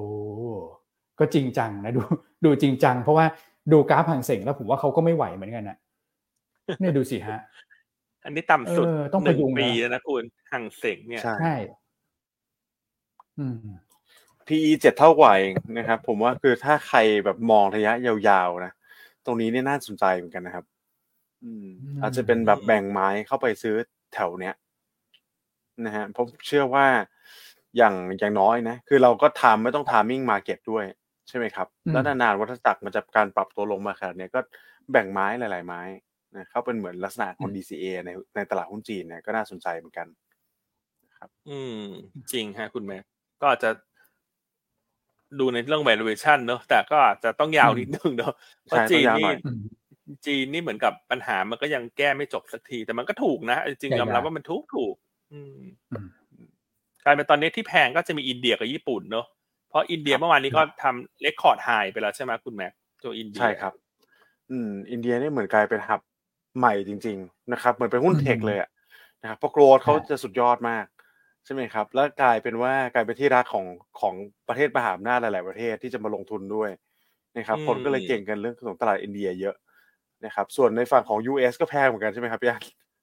US นี่ก็ถือว่ามแพงมากแพงไปนะละใช่แพงมาก โอ้โห ดูพีสิครับ เหมือนสามอืมเท่าตลาดหุ้นห่างเสงเลยอะครับอืมเอ๊ะคุณเห็นคุณแม็กเออพูดถึงอินเดีย เออเมื่อกี้ไอ้ครัก็บคิดเร็ว ๆ นะ อยู่ดี ๆ ก็ปิงขึ้นมาได้นะ อย่างอินเดียเนี่ยเขาเศรษฐกิจเขาโตเร็วอย่างเงี้ย มันน่าจะทำให้ความต้องการใช้อินเทอร์เน็ตความเร็วสูง พวกนี้มันมากขึ้นด้วยไหมคุณแม่ผมว่ามากขึ้นเยอะครับพี่อันเพราะว่ามีการผมเห็นแผนการลงทุนนะ ไม่ว่าจะเป็น Data Center นะครับ ในฝั่งของ EV car หลายๆโอ้โหล้ำๆเนี่ยจะไปอยู่จะไปลงที่อินเดียซะเยอะเลยอืมนี่ครับถ้าอย่างนี้มันจะเป็นบวกกับไทยคมไหมฮะ เพราะว่าตัวอืมตัววงโคจรของไทยคมที่ให้บริการมันจะครอบคลุมนะ ตัวเอเชียแปซิฟิกกับ North Asia เนี่ย ซึ่งก่อนหน้าอินเดียเนี่ยเขาก็เป็นลูกค้าของ IP Star ใช่รายใหญ่เป็นลูนะกค้าอืมใช่ไหมเพราะฉะนั้นอืมเดี๋ยวใช่เดี๋ยวไทยคมเนี่ยเขาก็จะยิงดาวเทียมคือดวงเล็กเนอะหกแปดสองดวงใช่ไหมจะยิงดวงหนึ่งเช่าดวงหนึ่งและเอ่อปีเจ็ดศูนย์เนี่ยก็จะยิงดวงใหญ่มหาศาลเลยอะหนึ่งร้อยอืมเอ่อ gigabyte per sec เลยอะก็เป็นไปได้เนอะว่าถ้าอินเดียอืมเขามองว่าตรงเนี้ยมันมี demand ถูกไหมฮะเพราะว่าทุกอย่างแหละไม่ว่าจะเป็นเรื่องของ robotic เรื่องของ 5G เรื่องของระบบ automation เนี่ย มันก็ต้องครับใช้ดาวเทียมใช้ดาวเทียมนะ ในการอืมสื่อสารด้วยอะอืม ใช่ แล้วพื้นที่ใช่เขาใหครัญ่บพื้นที่เขาใหญ่อืมใช้ดาวเทียมจะครอบคลุมกว่าอืมนะครับ ต้นทุนในการให้บริการจะถูกกว่า อืมอืมอ่าเขาพยายามคิดอันนี้เร็วๆไงว่าว่ามันมีอะไรมันผูกอินเดียได้บ้างอะคุณอ้วนครัคุบณแม็กมีคิดอะไรออกไหมฮะอืม แต่หลังๆคนชอบนะ ฟังรายการอะไรอะไรคิดเร็วๆ คิดปุ๊บปุ๊บปั๊บอย่างเงี้ย ชอบ คนเขาก็จะไปอืมจับตาเทรด เอาไปเทรดกันไหมฮะอืมใช่ มันเป็นประเด็นที่เออเรามองต่อยอดไปอะพี่อันคนก็จะไม่ค่อยยังไม่ค่อยพูดถึงเรื่องนี้ด้วยเออดูน่าสนใจสำหรับไทยคใช่มครับ อืมไทยคมนี่ก็เป็นหุ้นเด่นที่ เอ่อในรายการถามอีกกับอีกที่พี่อันเลือกไปด้วยครับใช่ไหมครับอืมใช่อืมคือต้องมองหนึ่ในแบบสา มมองยาวนิดนึงเนอะก็น่าสนใจอืมอะเดี๋ยวช่วยกันคิดว่าอินเดียมีธีมอะไรเนอะเดี๋ยวเรามาแชร์กันในวันถัดๆไปดีไหมฮะคุณแม็กคุณอ้วน ได้ครับ เดี๋ยวขอลองไปดูก่อนครับผมอืมอืมอินเดียกลายเป็นโอเคตลาดน่าสนใจไปเลย ครับอืมใช่ เพราะว่าแล้วก็มีเรื่องที่เขาได้ add เข้าไปที่ bond index ด้วยนะคุณแม็กก็จำได้ใช่ครับใช่ถูกคไหมรับพอเงินอันี้ก็ค่าเงินรูปีเขาเทรนเป็นแข็งเนี่ยทุกคนก็อยากซื้อของอินเดียหมด ไม่ว่าจะซื้อตลาดหุ้นซื้อบอล เพราะมันจะได้กำไรส่วนต่างค่าเงินด้วย ใช่ครับอืมโอเคอืมอะก็เนื้อะประมาณนี้ปัจจัยรวมๆวันนี้จะค่อนข้างครบแล้ว แต่ก็มีเวลาเหลือสักประมาณสิบห้านาที วันนี้ก็เลยจะทิ้งเวลาเรื่องของบิตคอยเพิ่มเติมหน่อยเออเห็นคุณอ้วนมีอะไรคุมาณเล่าอ้วนเนี่ยเขามีอะไรจะมาอะเสริมด้วยแหละคุณแม็กเช้าเนี้ยครับ ผมคือหลังจากสัปดาห์ที่แล้วอ่าฮะเราก็ไปแงะกันใช่ไหมว่า TTA ครับเขามีการถือบิตคอยเท่านั้นเท่านี้ ใช่ไหมฮะ ซึ่งเป็นตีมครับใหม่ในการลงทุนเลยเนี่ยอืมเราก็เลยไปดูอีกตัวหนึ่งเนอะที่เขาก็เป็นผู้เชี่ยวชาญในธุรกิจเงินดิจิตอลเหมือนกันก็คือ Brooker อืมคอ๋รับอผม Brooker Group ใช่ไหมใช่ไหมชื่อเขาอะบรูค Brooker Group Brooker Group ใช่ครับ ใช่ไหมฮะเอ๊ะตัวนี้เขามีลงทุนในพวกสินทรัพย์ดิจิตอลไหมคุณอ้วนนี่เห็นคุณอ้วนมีการไปมีหาครับข้อมูลเชิงลึกมาแล้วนะ อืม เคยเคยตามอยู่ด้วยพี่อันตัวเนี้ยมี มีด้วยครับ แล้วก็ผลประกอบการไตรมาสสามที่ออกมาเนี่ยครับเมื่อเช้าผมก็เพิ่งแบบลองดูดูอยู่นะฮะเดี๋ยวเดี๋ยวเราเปิดงบดูไปด้วยกันนะครับ เพราะว่าเห็นพอ digital asset ใช่ไหมครับ แล้วคราวนี้เนี่ยตัว TTA นะที่เราที่เราพูดถึงกันเนี่ยว่าถือเยอะ 2,600 ล้านเนี่ยผมก็ไปนั่งไล่ดูนะในที่พูดพูดกันเนี่ยว่า digital asset เนี่ยมีคนไหนที่ถือเยอะอีก นะครับจริงๆ แล้วก็นึกถึงบรูคนะฮะแต่ว่าตอนแรกเนี่ยผมดูงบเร็วๆ ผมก็คิดว่าเออบรูคน่าจะมี 600 800 ล้านอะไรประมาณนี้นะครับไม่ไม่น่าจะเอ่อเยอะมากเท่ากับ TTA นะครับแต่พอมาอ่านดูดีๆครับพี่อันเขาบอกว่าตอนนี้เนี่ยไอตัวของสินทรัพย์ดิจิตอลเนี่ยนะครับราคาตลาดเนี่ยจะอยู่ที่ 617 ล้านตอนไตรมาสสามอันครันี้บท่านดูตามไปพร้อม ๆ กันนะครับอืมเอ่อแล้วก็มีบันทึกขาดทุน มูลค่าสินค้าคงเหลือจาก digital asset เนี่ยสะสมอยู่ 782 ล้าน คือต่างกรรมต่างวาระนะ อย่าง TTA เนี่ยเขามาลงทุนในช่วงหลังไงที่เป็น bottom อืมพอดี อันนี้คือบันทึกแบบ คือมันเห็นเห็นเนี่ยกำไรล้วนๆ แต่ว่าเอ่อบรูคเนี่ยเขามาแบบสองสามปีแล้วนะครับ แล้วเขาก็จะมีเฉลี่ยต้นทุนข้างบนด้วย เพราะว่าคือจริง ๆ เขาก็อยากซื้อต้นทุนต่ำนะ แต่ว่าการซื้อ digital asset ทุกรอบอะครับ ของบุ๊กเนี่ยสมัยก่อนต้องขออนุมัติที่ประชุมผู้ถือหุ้น แล้วกว่าจะอนุมัติกันเนี่ยประชุมผู้ถือหุ้นกว่าจะเสร็จบางทีเหรียญมันขึ้นไปแล้วเขาก็มีเฉลี่ยอยู่ด้านบนด้วย แต่ข้อดีของกรณีแบบนี้ครับมันจะไม่เหมือน TDA คือ TDA เนี่ยถ้าไม่ขายเนี่ยคุณบันทึกกำไรไม่ได้ ถูกไหมครับ เพราะว่าเขาให้บันทึกได้ที่ราคาต้นทุน ซึ่ง TDA บุ๊กมาที่ราคาบันทึกมาที่ราคาต้นทุนแล้วนะครับ เว้นแต่ว่าคุณขายคุณถึงจะรับรู้เป็นกำไรออกมา แล้วก็สะท้อนไปที่งบกำไรขาดทุน แต่ตัวของบรูกอะครับ ถ้าเกิดดูอย่างนี้เนี่ย มีรูมในการบันทึกกำไรผ่านตัวของงบกำไรขาดทุนนะ แล้วผมเชื่อว่าอืมไตรมาสสี่เนี่ยกำไรจะเปรี้ยงป้าง เพราะว่าเอ่อจริง ๆ แล้วเนี่ยถ้าเกิดว่าท่านเอาสองตัวเนี้ยบวกกันนะครับสองสองเลขเนี้ยหกร้อยกว่าล้านบวกเจ็ดร้อยแปดสิบล้านเนี่ย มันก็คือเอ่อคิดเร็วๆก็พันห้าร้อยล้านพันเออพันสี่พันสี่พัพันนสี่พันสี่ร้อยล้านนะครับ แต่ตอนนี้บันทึกอยู่หกร้อย มันก็มี room อีกเยอะเลยที่จะบันทึกไปถึงพันสี่ร้อยล้านนะครับอืมถ้าเกิดว่าบิตคอยน์ขึ้นไปเรื่อยๆ แล้ว สมมุติว่าสิ้นปีเนี้ยอะเขา mark บิตคอยน์อยู่ที่สี่หมื่นห้านะครับ แล้วถ้าเกิดว่าไตรมาสหนึ่งปีหน้าขึ้นไปหกหมื่นอย่างเงี้ย มันก็จะกำไรต่อเนื่องเลยนะ ในช่วงไตรมาสสี่ไตรมาสหนึ่งนะครับ จนกว่าเขาจะ mark ได้จนกว่ามันขึ้นไปถึงพันสี่ร้อยล้านที่เขาบันทึกต้นทุนไว้ต้นทุนเขาใช่พี่อันอย่างนี้อันถ้านี้กับดูว่าเซ็กซี่นะเอออย่างนี้ถ้าเกิดว่าอันพูดให้เข้าใจง่ายๆคือถ้าอะบิตคอยน์มันขึ้นต่อเนี่ยไอ้ที่เคยบันทึกขาดทุนมันจะค่อยๆบันทึกกลับมาเป็นเป็น reverse ถูกไหมเป็นรีเวิใช่เนอะได้กำไรได้เป็นรีเวิร์สใช่ขึ้นมาจนถึงทุน เพราะฉะนั้นน่ะหใช่มายความว่างบไตรมาสสี่ก็จะสวยครับไตรมาสใช่หนึ่งครับก็มีอะมีโอกาสสวยต่อ ใช่ และหลังจากถึงทุนถ้าราคาบิตคอยมันขึ้นไปอีกทีนี้จะเป็นกำไรละใช่ครับ ใช่ไหมฮะ แต่ข้อที่แตกต่างเนี่ยคือกับ TTA เนี่ย ครับคือพี่แน่นอน TTA เนี่ย มันมีความน่าสนใจมากกว่าเพราะมันกำไรแล้ว ตอนเนี้ยที่ราคาบิตคอยใช่แต่บุ๊กบุ๊กเนี่ย ตอนเนี้ยเหมือนกับเอ่อไตรมาสสามขาดทุนถูกไหมไตรมาสสี่ครับตอนเนี้ยอาจจะตีทุนกลับขึ้นมาได้เยอะละเพราะเขาไม่ได้ถือแค่อ่าฮะบิตคอยเขาอาจจะถือเหรียญอื่น ๆด้วยซึ่งพวกเหรียญใช่เล็กๆเนี่ยเวลามัน rebound มัน rebound แรงมากนะ คุณแม็กคุณอ้วน เช่นบิตคอยน์ขึ้นครับสิบเปอร์เซ็นต์เหรียญเล็กๆบางทีบวกสี่สิบห้าสิบเปอร์เซ็นต์อืมอืมนะครับใช่ครับเพราะฉะนั้นถ้าบรูคเขากลับมาคืนทุนนะคุณอ้วน ครับดีของบรูค แม้ว่าผันผวนจะมากกว่า แต่ว่า market cap เขาแค่สี่พันล้านเองคุณ อ่า ใช่ใช่ใช่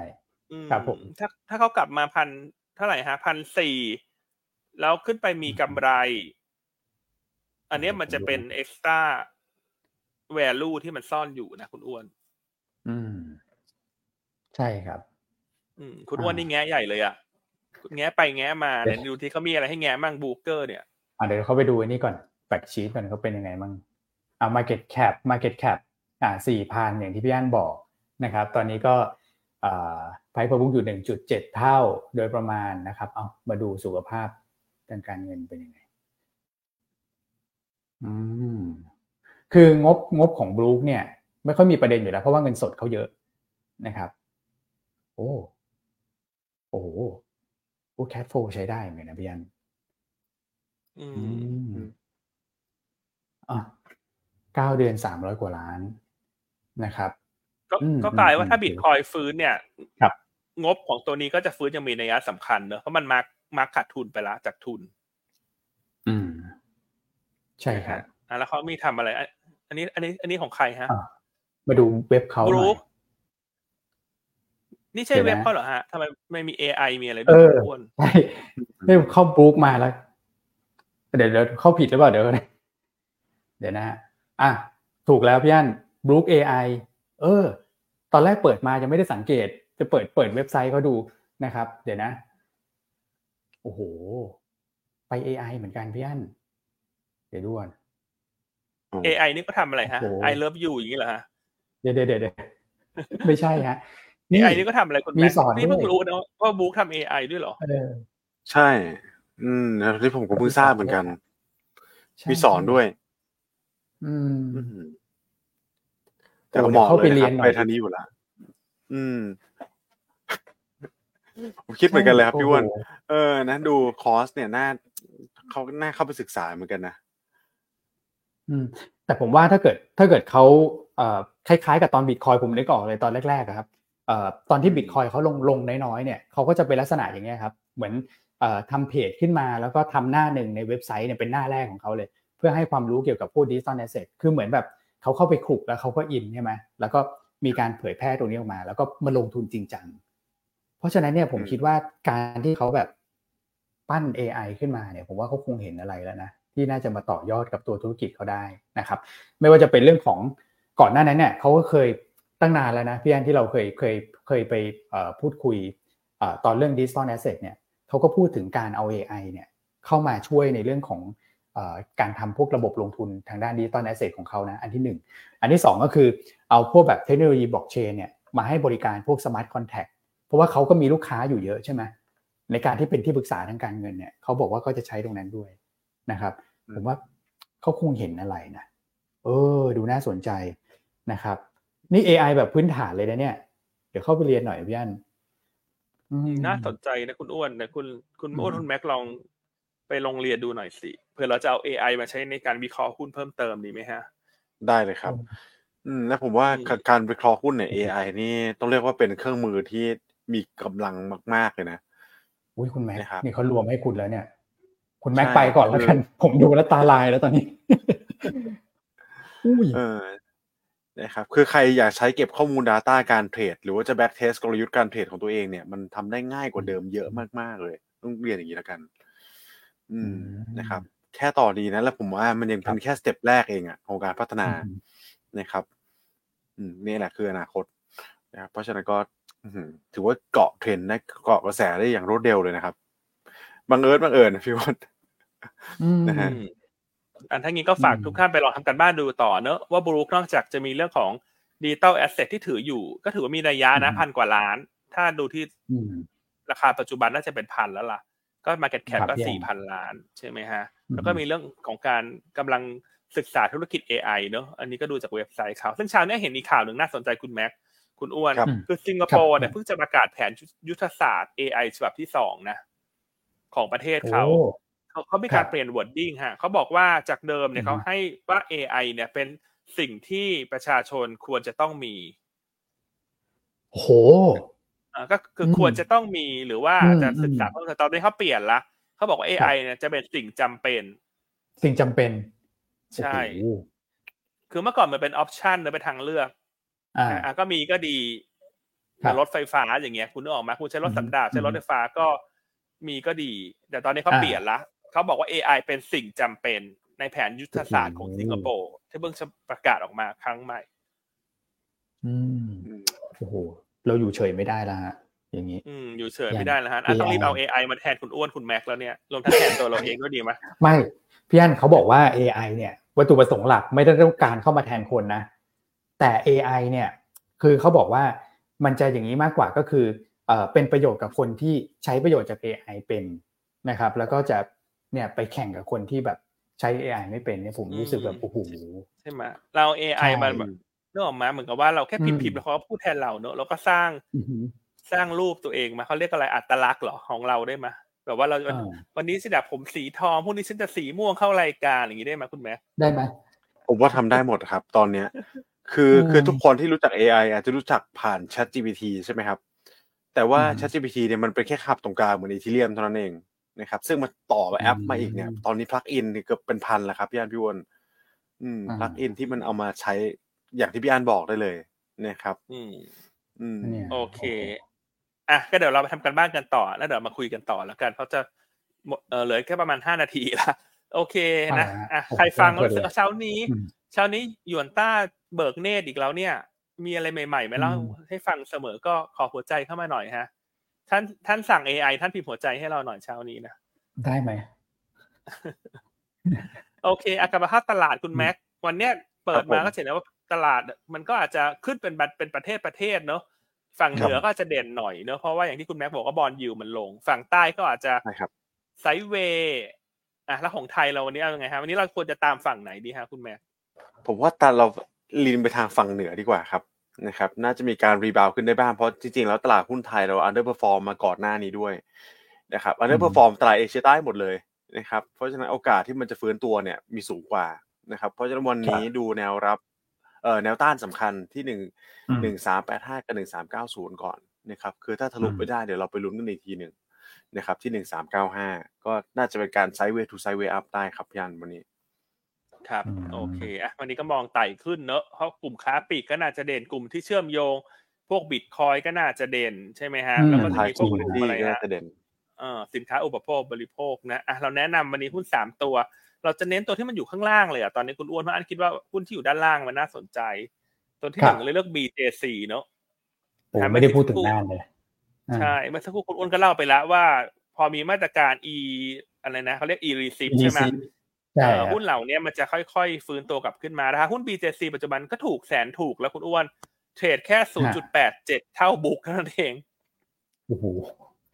ถูกมากอืม PE ต่ำกว่ปีหน้าก็เยอะ19 เท่าอะถือว่าค่อนข้างชีพละอืมเพราะฉะนั้น e ค receipt รับเนี่ยเป็นโครงการแรกที่จะช่วยกระตุ้นกลุ่มค้าปลีก และถ้าอืมโครงการ Digital Wallet เกิดขึ้นได้ จะเป็นอีกปัจจัยหนึ่งที่บวกต่อ Berry Yuger อืมครับผมนะครับราคาตัวนี้อืมต่ำเกินไปอันคิดว่าอันคิดว่าถ้ามันรีบาวได้แรงๆนะ มันจะไปทริกเกออืร์อฮึให้โรบอทมีโอกาสซื้อตามด้วยนะ โอ้โอ้เดี๋ยวอืม นะจริฮะงเพราะว่าหุ้นอยู่ในโซนครับด้านล่างด้วยนะ ก็เลยแนะนำเบาด้วย BJC แล้วกันสะสมนะอือฮึแนวต้าน 28 บาท ครับ ตัวที่สองก็เลือกตัวของซาบีนานะ อันนี้ก็ธีมเดียวกับอืม BJC เนี่ยแหละ เพราะว่าตัว e ครับ receipt เนี่ยก็น่าจะได้ประโยชน์กับกลุ่มที่ขายสินค้าอุปโภคบริโภคด้วยนะฮะคนครัก็บน่าจะเนี่ยซื้อของมากขึ้นนำมาใช้ลดหย่อนภาษีในปี 67 ส่วนซาบีนาเนี่ยไตรมาสสี่เนี่ย ออก็จะเป็น high season ของเขาอยู่แล้วนะเพราะมีการจัดโปรโมชั่นเนอะสิบทับสิบสิบทับสิบเอ็ดสิบสองทับสิบสองเพราะฉะนั้นไตรมาสสี่ของซาบีนาเนี่ยเราคาดว่ากำไรจะทำระดับสูงสุดใหม่รายไตรมาสแล้วไตรมาสหนึ่งเนี่ยก็จะได้แรงหนุนจาก e r e c i p นอกจากนั้นเนี่ยในเชิงของราคาหุ้นเนี่ย ก็จะได้แรงหนุนจากเม็ดเงินกองทุน TESG ด้วยอืมนะครับ เพราะครับว่าผมซาบีนาเนี่ยได้เรตติ้งของ ESG ที่ระดับ Triple A เลย ใช่ครับ เพราะฉะนั้นถ้ามีเม็ดเงินจากกองทุน TESG ที่จะเปิดขายศุกร์นี้เนี่ยเงินก็จะเริ่มเข้าตลาดในวันในสัปดาห์หน้าเนอะสัปดาห์หน้า แล้วก็ช่วงที่เหลือของเดือน ตามเม็ดเงินที่ซื้อกองทุนดังกล่าวซาบีนาน่าจะได้อานิสงส์จากประเด็นดังกล่าวด้วยเช่นกันนะก็แนะนำสะสมไปเนอะอันนี้ก็สามธีมแล้วซาบีนาไตรมาสสี่งบใช่สวยนะ e ครั r e บ c i p หนุนไตรมาสหนึ่งแล้วก็เป็นหุ้นที่ครับได้ ESG Triple A ใช่ครับนะครับอะส่วนตัวที่สามแนะนำ InTouch แนวต้านอ่าเจ็ดสิบสองบาทห้าสิบจะเห็นได้ว่า InTouch กับ Advance เนี่ยเอ่อ year to date เนี่ยเคลื่อนไหวสวนทางกันนะคุณอ้วนคุณแม็ก InTouch อุ้ยเนี่ยลบคนอละยู่เรื่แปอดงเปอร์เซ็นต์ Advance เนี่ยบวกคอรับยู่สิบสามเปอร์เซ็นต์เพราะฉะนั้นถ้ามองครับในเชิง value เนี่ยราคาปัจจุบัน InTouch ให้ yield ห้าจุดห้าเปอร์เซ็นต์ Advance สี่จุดห้าเปอร์เซ็นต์ถ้าท่านซื้อเอา yield แนะนำให้สลับมาเป็น InTouch ถ้าท่านมี Advance อยู่นะสาเหตุว่าทำไม InTouch underperform เพราะว่าความกังวลว่าอาจจะหลุดเซตห้าสิบ นะครับ แต่ว่าเราคิดว่าอ๋อก่อนหน้าเนี่ยเราคิดว่าโอกาสหลุดน่าจะครึ่งครึ่งๆละกัน แต่ว่าหลังจากเราลองไปทำตัวเลขดูล่าสุดนะเราคิดว่าโอกาสที่จะหลุดอาจจะเหลือแค่ประมาณยี่สิบเปอร์เซ็นตนะครับ ซึ่งความครับชัดเจนเนี่ย เราช่วงกลางเดือนธันวาเนอะประมาณสิบแปดถึงยี่สิบธันวาจะได้ความชัดเจนละแล้วถ้าท่านจะเบสอยากจะเบสตรงเนี้ยว่าถ้า InTouch ไม่หลุดเซตห้าสิบหุ้นจะฟื้นตัวได้แรงอืมครับนะครับเอออันก็เลยนำเสนอสองมุมมองแล้วกันอันที่หนึ่งในเชิง เงินปันผลเนี่ยมันดีกว่าแอดวานอันที่สองราคาหุ้นมีโอกาสที่จะกระตุกขึ้นไป ถ้าไม่หลุดเซ็ตห้าสิบเพราะว่า year to date อืมติดลบอยู่ค่อนข้างเยอะขณะที่แอดวานครับซึ่งเป็น underlying asset เขาบวกอยู่สิบสามเปอร์เซ็นต์เนอะอินทัศก็น่าสนใจอืมนะครับครับผมแนวต้านเจ็ดสิบสองบาทห้าสิบสตางค์อะตัวตัวสุดครับท้ายทางเทคนิค คุณคุณแชให้มป์คุณแม็กปิดบ้างแล้วกัน อันนี้คุณแชมป์เลือกตัวได้หนเลยครับ เป็นตัว Echo ครับ พี่อันพี่อ้วนก็เป็นตัวที่โรงหนึ่งในโรงไฟฟ้า IPP นะครับอืมตอนนี้พี่แชมป์มองว่ากรอบการลงทุนเนี่ยเข้ามาแกว่งในกรอบร่างของของกรอบไซด์เวย์แล้วนะครับ เพราะฉะนั้นมีโอกาสที่จะรีบาวกลับขึ้นไปได้นะครับ ก็กรอบเขาอยู่สักประมาณ 126 ถึง 131 นะครับ เพราะฉะนั้นก็แนะนำเก็งกำไรนะครับ แนวต้าน 131 นะครับ แนวรับ 126 เลยตามกรอบนะครับ แล้วก็ stop loss หักต่ำกว่า 124 นะครับอืม แล้วเมื่อกี้ครับพี่อันพี่อ้วนผมได้เข้าไปดู Broker Group เมื่อกี้นะครับ ในฝั่งของ AI คอร์สเขาเรียนฟรีด้วยนะอ่าอ๋อห้าคลิปนะครับเป็นคลิปสั้นในสำหรับท่านที่สนใจใช่เหรอนะครับ ใช่อืมคอร์สฟรีด้วย อืมบางเงินกดเข้าไปดูอ๋อครับน่าผมสนใจโฆษณาเอะให้ เดี๋ยวช่วงวันหยุดอันอันนั้นนะต้องมาศึกษาหน่อยลองละมาดูหน่อยเพราะเราต้องอืมเราต้องพัฒนาตัวเองเสมอเนอะไม่งั้นเดี๋ยวจะตามเด็กๆรุ่นหลังไม่ทันเนอะถึงแม้อันจะยี่สิบเก้าก็ตามเถอะ เดี๋ยว เอออุ้ย โอ้โห presentation ดีมากเลยอ๋อเนี่ย มีนักลงทุนด้วยเห็นไหม เนี่ยอืมนะครับ มาช่วยใครได้บ้างเนี่ย เออ โอ้โห เดี๋ยวเดี๋ยวขอไปต่อยอดก่อนฮะ ดูน่าสนใจขึ้นมาทันทีเลยฮะ เรื่อง AI ตัวนี้ อืม นี่เขาทำคงทำไปเยอะแล้วแหละ นะเพราะว่ามามาถึงขนาดนี้แล้วเนี่ยนะครับสามารถสอนได้ด้วย อืมอืมพี่อันโอเคอะถ้าครับงั้นเดี๋ยวเราไปช่วยกันทำกันบ้านต่อเนอะเดี๋ยวมีอะไรมาอัปเดตอืมก็อืมจะมาอัปเดตให้ทุกท่านฟังละกันนะครับงั้นก็ครับพบกันใหม่พรุ่งนี้ละกันเนอะหมดเวลาแล้วคุณแชมป์รอดูอยู่ ใครอยากรู้เทคนิคทางบรูเกอร์ว่าหุ้นบรูคแนวรับแนวต้านยังไงก็รอถามคุณแชมป์อันว่าหลายๆคนเช้าเนี้ยกำลังเพ่งตัวบรูเกอร์กันอยู่ อืมอืมอืมอะ นะคครัรับบผมโอเคอะแล้วเดี๋ยวพบกันใหม่วันพรุ่งนี้นะครับ สวัสดีพรุ่งนี้คครัรับบสวัสดีครับ สวัสดีครับ